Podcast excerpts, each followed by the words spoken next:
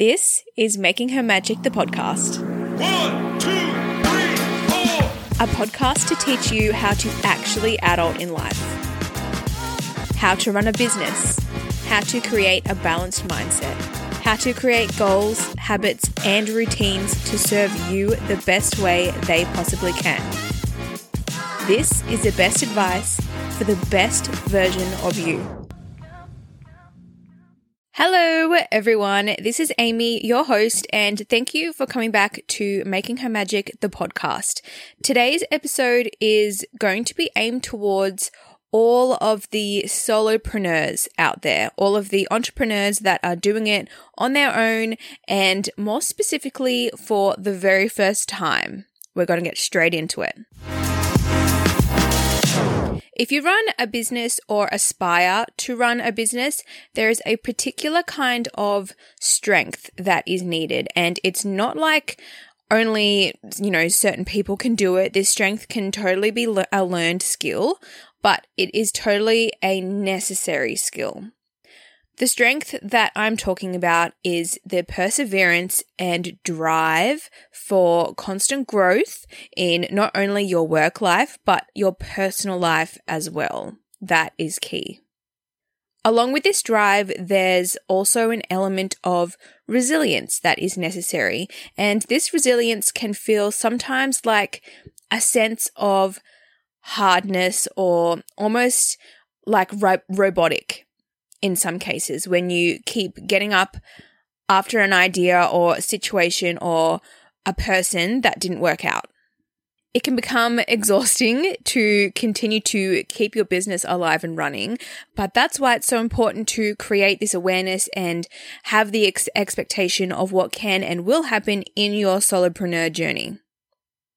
There will be times where you wear all of the hats at once and become the customer service representative and the content creator and the idea factory, and then you'll have to do it all again the next day. To create and build the strength that is required to do this, this is what I like to work on with my clients. Are you running your own business? Or maybe you're scoping out new options and planning big moves for your life. If this sounds like you, you don't have to do it alone. I offer one off 90 minute consultations to help you get your shit together. We take a look at where you're at, where you want to be, and everything in between. I can help you brainstorm fresh ideas and get you to organize your life to make actually living a priority. Get your one off consultation today by heading to makinghermagic.com forward slash offers and follow the prompts. You've talked the talk, now let's get you to walk the walk. The first and most important thing that I love to expand on is the capacity of which you are capable of. This threshold that we're going to call is your own boundary that you put on yourself. And it's the very first thing that you should be considering when becoming a business owner. Too often, I see clients who go too hard or too fast in their business only to feel resentful down the track for all of the stress, the lack of time, and the lack of resources that they have accumulated due to being so overworked and busy. And another aspect that this brings is tunnel vision. So when you become so busy within your business and you're thinking, oh, this is great, I'm so busy, you get this tunnel vision that blocks out any other opportunities and it blocks out growth. And that's what we don't want. As I said before, being busy in a business is great. It means, you know, the cash is coming in and customers or your clients are loving your product or your service. But yeah, being overly busy with doing all the roles and being all the things is not res- desirable. It's not fun. And in my opinion, anyway, business should be fun, especially when you're a solopreneur, when you're doing it all on your own. You generally should have less responsibility because you're not paying staff and you're not serving thousands of people at once yet. It should be a fun experience, not a stressful or overwhelming one. So have a think to yourself of how much you're able, both physically and mentally, to work within your business each day and each week. Set out a calendar, physical or digital, and write down or type your ideal days and see where that puts you. So maybe you can shuffle some things around to batch some work or do certain tasks on certain days, or maybe you can see times in your week that are too packed or that you have open space that could be utilized.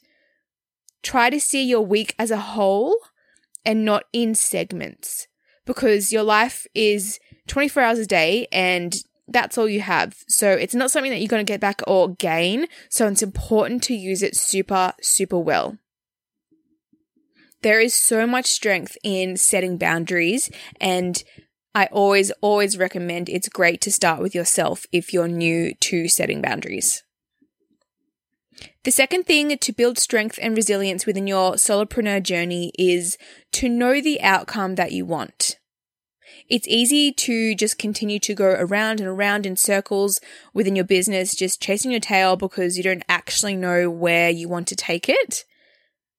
So, what I like to recommend is to take a day and really plan out your end goal. And this doesn't have to be like the end end goal, just like your six monthly or your 12 month end goal.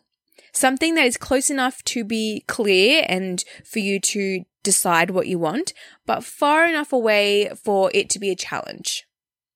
And so once you're clear on where you're headed, your everyday tasks become easier to complete because you know yourself that you're one step closer to that goal. You know where the finish line is. And once you're close to getting to that finish line, you can start that process all over again. The last thing that I want to touch on today is your drive as an entrepreneur. This is what I like to refer as your why. So, the reasoning behind why you're doing what you're doing. What gets you excited when creating or working with clients? This why is the reason you keep going. And it's so important to A, recognize what that actually is, and B, to remind yourself of what it is on a regular basis to keep going. On the days that are hard, you remind yourself of your why and it keeps you going. Even on the good days, remind yourself of your why and it lifts you up even further. This why should be big enough to not make you quit when the times get tough or when you have shit days. It's what pushes you to be better and to serve better and create more and up level who you and your business essentially represent. I know of a lot of people who have framed in their office or like laid out on a whiteboard and even on their like car dashboard or mirror somewhere obvious to remind them of what that why is exactly and why they're doing what they're doing. So when times do get a bit hectic or a bit much and you feel down or overworked, you can look back at your why, reevaluate, and move forward with a strategy that gets you to accomplish or continue to accomplish that why. I hope all you entrepreneurs listening out there have struck a little bit of gold in this episode. It was nice and short, but I just felt called to kind of lay it on the table. Like, no fluff, no bullshit. It's very simple when you lay it out, as I have just done. Those few things that I just spoke about, you can start implementing today. You can start doing it tomorrow when you open up that business account when you start that Instagram page, when you start making those YouTube videos of whatever your niche is. These are actionable things that you can start doing now so that six months down the track, you're not looking back and going, I wish I started earlier. So let me know what resonated with you the most by leaving a review on Apple Podcasts or leaving a five star rating on Spotify. I love reading what you all have to say, and it's one of my personal whys to continue to inspire and educate you to be the best business owner and the best version of yourself. So, thank you. I hope you have a beautiful week, and I'll talk to you next time. One, two, three, four. Thank you so much for listening to another episode of the podcast. I know how valuable your time is, so I really appreciate you choosing to tune in every single week.